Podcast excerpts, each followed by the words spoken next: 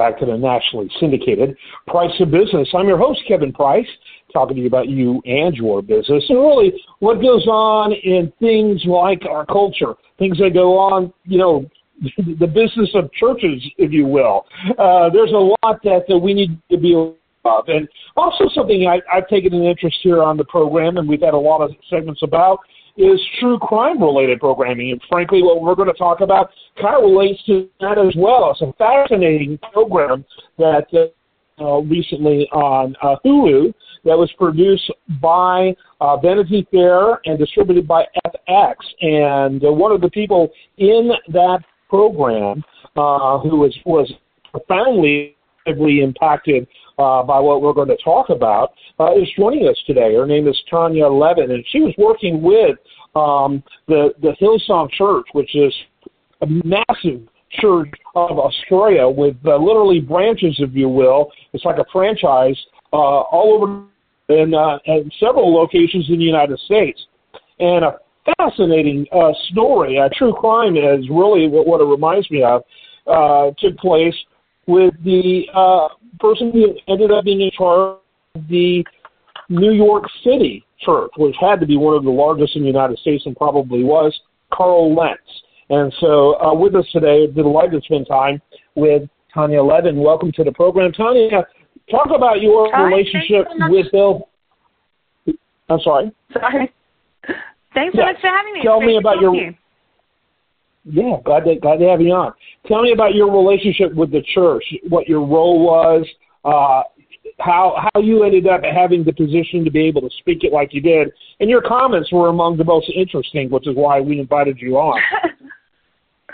Thank you. Um, look, I, uh, I was born into a Christian home, and uh, when I was a child, my parents became Pentecostals, and we ended up moving house, and we moved into a suburb where the nearest uh, Assemblies of God Pentecostal church was called the Hills Christian Life Center. It was just a small church, 300 people, and that's the church that eventually grew into Hillsong, became Hillsong. So it was just a, a coincidence, I guess. And I was there when it was, uh, you know, it was being held in a warehouse. It was just a warm, friendly kind of group of people. And then things started changing. And when I was about 16, there was a real shift after the, the Houstons, Brian and Bobbie Houston, took a trip to the United States. And they learned all about TV evangelism. And uh, that's when, yeah, money changed everything after that. So Yeah, I, money uh, does. Sorry? I was going to say money money has that effect, no question about it. Hell yeah. and so Oh, it changed. Yeah, I, And and you I were just a member of the church. Obviously, you're really involved. You knew a lot, and you were really involved. And was that in a voluntary role, or at, at some point did you become part of Oh, the yeah. staff? Talk a little bit. Oh yeah, I mean, I was just a congregant. I, you know, I went twice on Sundays, and I went to the youth group. I was there for probably five or six years uh, before I started having my own doubts. And I guess I was one of those what they call now a quiet quitter. I just kind of stopped going um, by the time I was about 21. But then I felt all of this guilt, like I was so, you know, everybody else was fine and uh, I was the only one with the the problem as such, and I carried that for a very long time until I witnessed Brian Houston make this grand announcement about his father, who um, was found out to be a you know a pedophile, a prolific pedophile, and uh, that was about 20 years ago. And I watched Pastor Brian Houston stand up and present himself as the victim, and you know he Mhm. just diminished the crime. He diminished, didn't even really name it. And that was my real turning point where I was like, well, yeah, uh, I'd rather be on the side that, you know, looks out for the kids than the one that kind of covers it up and makes themselves the victim. So since then, I've been trying to get the message out that, yeah, all that glitters is not gold at Hillsong. Yeah, yeah, interesting. And and he was the sort of the founder of the church. He sort of inherited uh, a lot of the church uh, from his father, who had his own issues. right. Right? This is like a a multi generational uh, problem uh, from ranging from inappropriateness to uh, financial nefariousness. Yeah, yeah. And I'm so pleased that you called it true crime because that's exactly what it is. Uh, you know, these mistakes. We've had documents dropped in Australia. A whistleblower released 40,000 uh, documents on, on the finances, and it's the American Express statements. I mean, this is just ongoing tax fraud and misappropriation and money laundering internationally. It's huge. It's crime. Uh, Got a, a contact in Texas who investigates TV evangelists, and you know they're putting together a report to the IRS because you know it's looking like organized crime. So that's too much yeah. for you, but yeah. Yeah, and it's not it's not specific to just New Zealand, which is where I believe he's originally from, or Australia, where there's a big branch. Um, but it's it's global. It's, he's going to have oh, a hard yeah. time finding a place where he won't get extradited if he can escape. I'm sorry, I missed that. I said he'll he'll have a hard time finding a place that won't extradite him back to one of these countries uh, because the yes, situation yes. is is so big. And, and my understanding, uh, he's actually under trial right now, or is he under um, hearings being done? What what exactly is the situation now? Well, I'm actually going to go to court uh, after I finish speaking to you. Uh, Brian Houston was charged with concealing a serious indictable offence, that being child abuse of his father. So he's on trial with one count of concealing child abuse, and the next couple of days are going to be the closing arguments for that trial, and then we should have some kind of verdict fairly soon. I don't know, but it shouldn't be too long after this week. And he faces years in prison if he's found guilty. And I think, you know, the impression I got from the documentary, which I overall liked it and then had problems with it based on you and I, our conversations, which we'll get to in just a moment. Uh-huh. Um, but I'm under the impression, the impression that, uh, you know, you know, there was more than one, uh, incident with his father and there's more than one he knew about. I'm alleging here. I making accusations, but it's based on just so much information that seemed to be out there.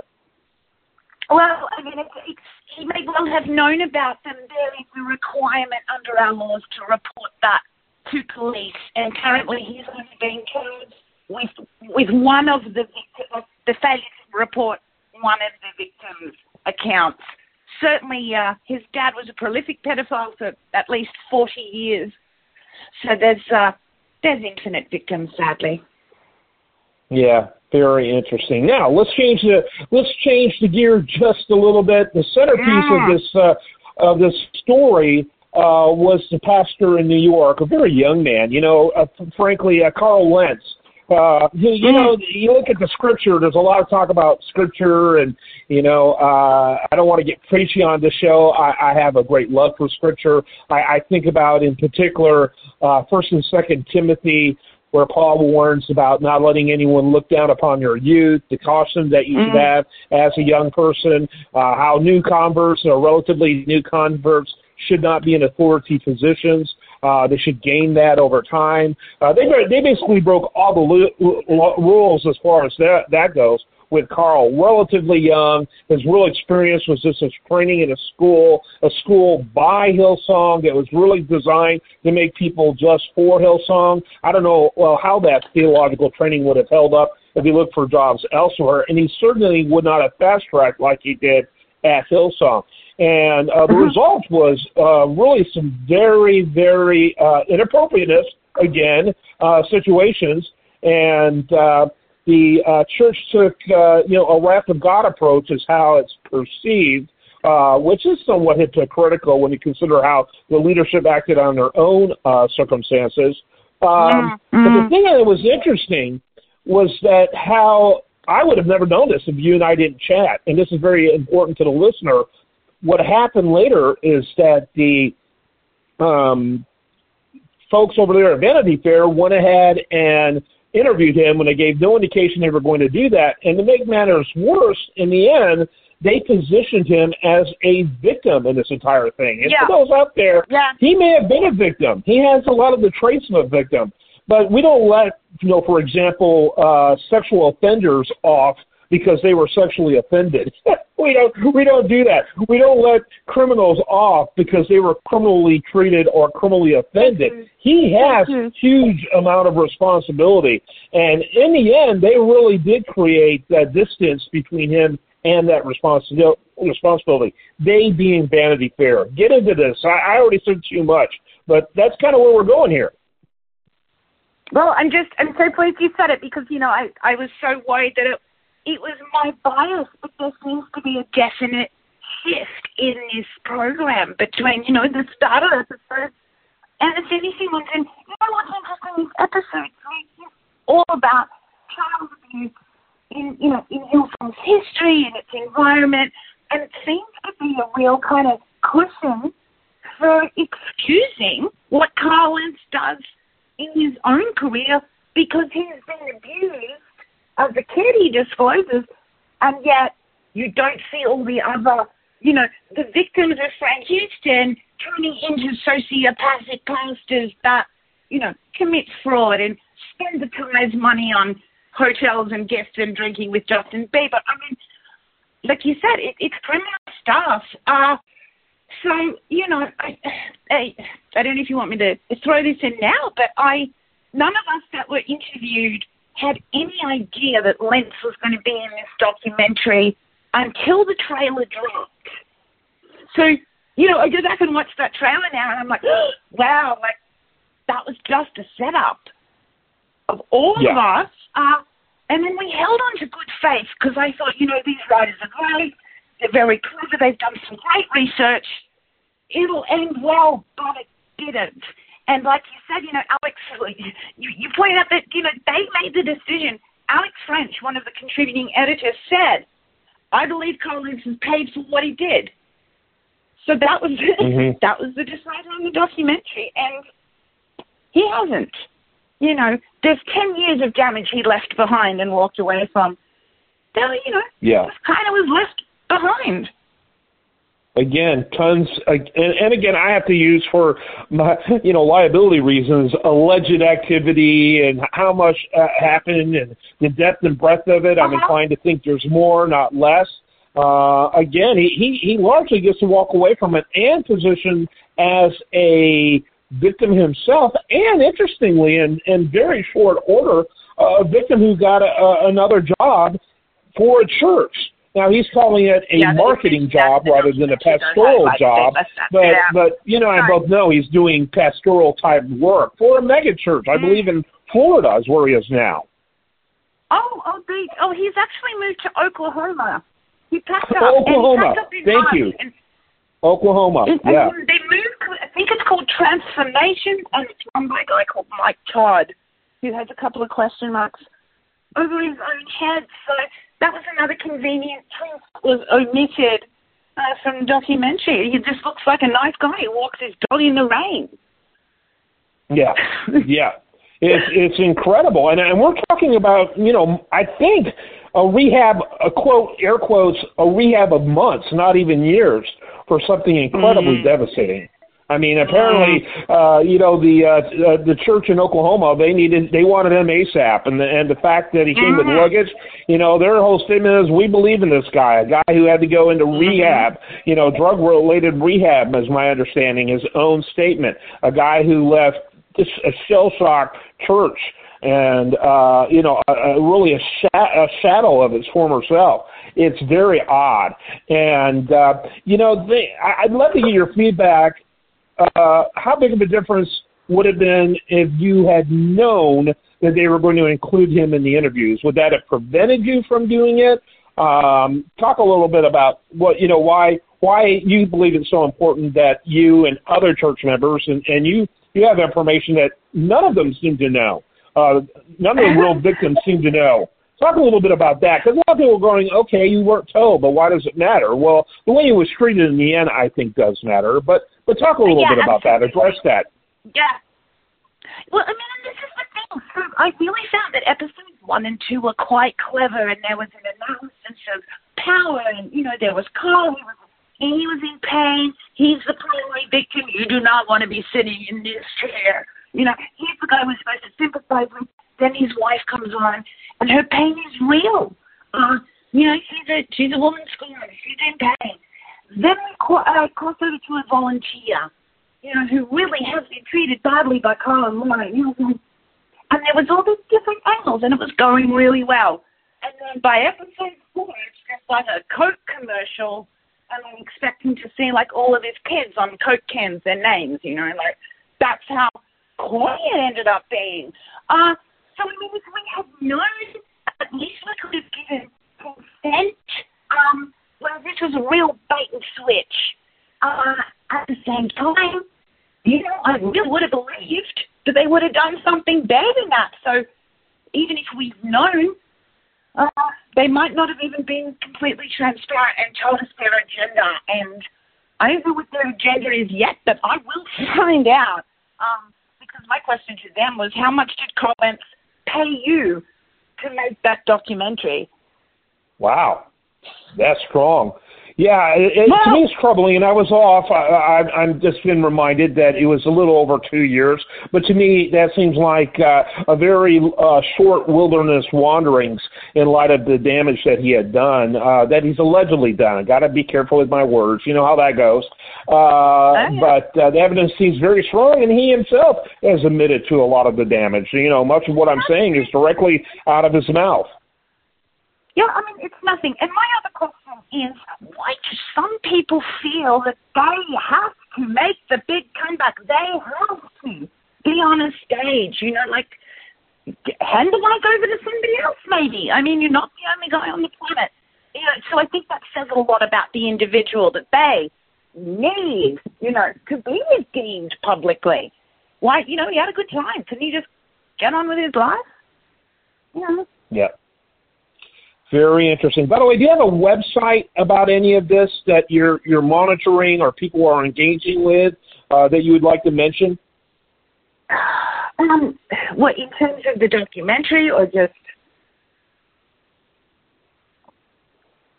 Uh, I think I. Because I mean, I lost I, you. all I do is my my podcast is Leaving Hillsong, and that's where I'm kind of putting out most of my information and Instagram, Facebook, that kind of thing. Uh, and there's a few of us kind of keeping scores, but um, yeah, don't really, yeah, So if they I'm go not to- writing enough. If they go to Facebook, if they go to Facebook, what should they search for? Leaving Hillsong, Leaving Hillsong. yeah. Um, All right. that's my I wanna- And um, the last couple of episodes are called uh, Carl Lentz and the Trouble at Vanity Fair, so that outlines um, all the issues there. Very good. Very interesting. Thanks so much for being with us. Final thoughts with a couple of minutes left. Final thoughts, Sorry, say Tanya. again? Yeah, final thoughts with a couple of minutes left. Okay. I just ma- final. Yeah. Do you have any final thoughts you'd like to share with a couple of minutes left? Oh, um,